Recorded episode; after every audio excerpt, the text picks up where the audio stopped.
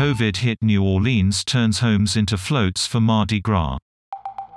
Residents hit upon the idea after the annual street parade was cancelled because of the pandemic.